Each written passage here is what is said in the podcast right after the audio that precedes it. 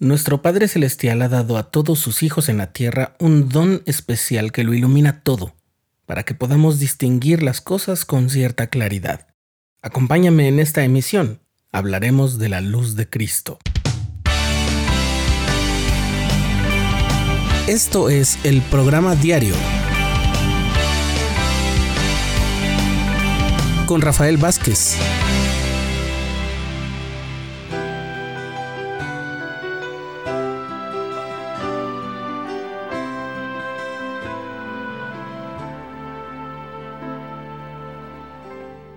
Antes de nacer en esta vida vivíamos en un hogar celestial como hijos espirituales de Dios. Por la revelación de los últimos días, sabemos que en esa condición alcanzamos un cierto nivel de progreso. Pero hubo un momento en el que nuestro Padre Celestial presentó un plan que nos permitiría seguir progresando hasta alcanzar un nivel semejante al de Él mismo. El plan consistía, entre otras cosas, en que dejáramos nuestro hogar celestial y viniéramos a esta vida mortal para tener un cuerpo físico, y pasar por las experiencias de un periodo de probación, que es precisamente este, el que estamos viviendo. Pero cuando venimos al mundo no recordamos nuestra vida anterior al lado de nuestro Padre Celestial.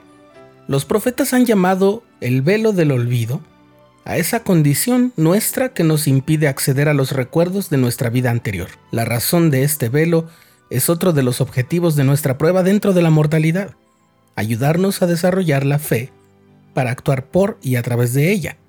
Mediante la fe debemos encontrar nuestro camino, identificar el mensaje del Evangelio y caminar en la senda que conduce a la vida eterna. Pero no estamos solos ni se nos ha dejado desprotegidos.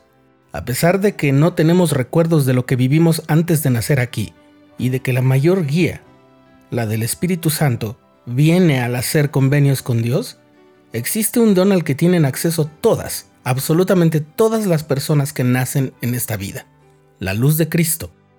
Los profetas modernos, basados en sus experiencias, la revelación y el estudio inspirado de las escrituras, han aprobado la siguiente definición, que aparece en la guía para el estudio de las escrituras y en otros recursos de estudio oficiales de la Iglesia. La luz de Cristo es la energía divina, el poder o la influencia que procede de Dios por conducto de Cristo y que da vida y luz a todas las cosas. La luz de Cristo ejerce una influencia para bien en la vida de las personas y las prepara para recibir el Espíritu Santo. Me parece asombroso que ese poder que emana de Dios y que da luz a todas las cosas lo haga a través de Cristo. Eso confirma de un modo incontestable que el Hijo unigénito del Padre es el centro mismo del plan de salvación. El profeta José Smith recibió esta doctrina y la expresó en lo que hoy es la sección 88 de Doctrina y Convenios. La luz de Cristo procede de la presencia de Dios para llenar la inmensidad del espacio. Es la luz que existe en todas las cosas, que da vida a todas las cosas, que es la ley por la cual se gobiernan todas las cosas. Este poder constituye una influencia benigna en la vida de todas las personas. En las escrituras la luz de Cristo a veces se conoce como el Espíritu del Señor, el Espíritu de Dios, el Espíritu de Cristo o la luz de la vida. Una aclaración. No debe confundirse la luz de Cristo con el Espíritu Santo. La luz de Cristo no es un personaje como lo es el Espíritu Santo. Su influencia guía a las personas hacia el verdadero Evangelio, el bautismo y la recepción del don del Espíritu Santo. Eso sí, una manifestación de la luz de Cristo es lo que llamamos nuestra conciencia, la cual nos ayuda a distinguir entre el bien y el mal. Cuanto más aprende una persona acerca del Evangelio, tanto más sensible se vuelve su conciencia por eso el profeta mormón enseñó, a todo hombre se da el Espíritu de Cristo para que sepa discernir el bien del mal. Por tanto, os muestro la manera de juzgar, porque toda cosa que invita a hacer lo bueno y persuade a creer en Cristo, es enviada por el poder y el don de Cristo, por lo que sabréis con un conocimiento perfecto que es de Dios. Cuando servía como misionero tuve un compañero que solía dar una explicación formidable acerca de la luz.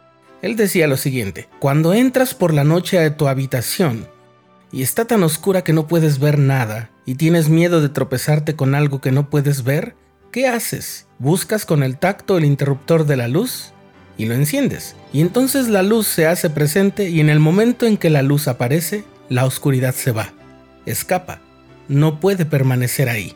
Y así es la luz de Cristo en nuestras vidas. Si la dejamos entrar, la oscuridad, la duda y el mal se van. no pueden permanecer dentro de nosotros.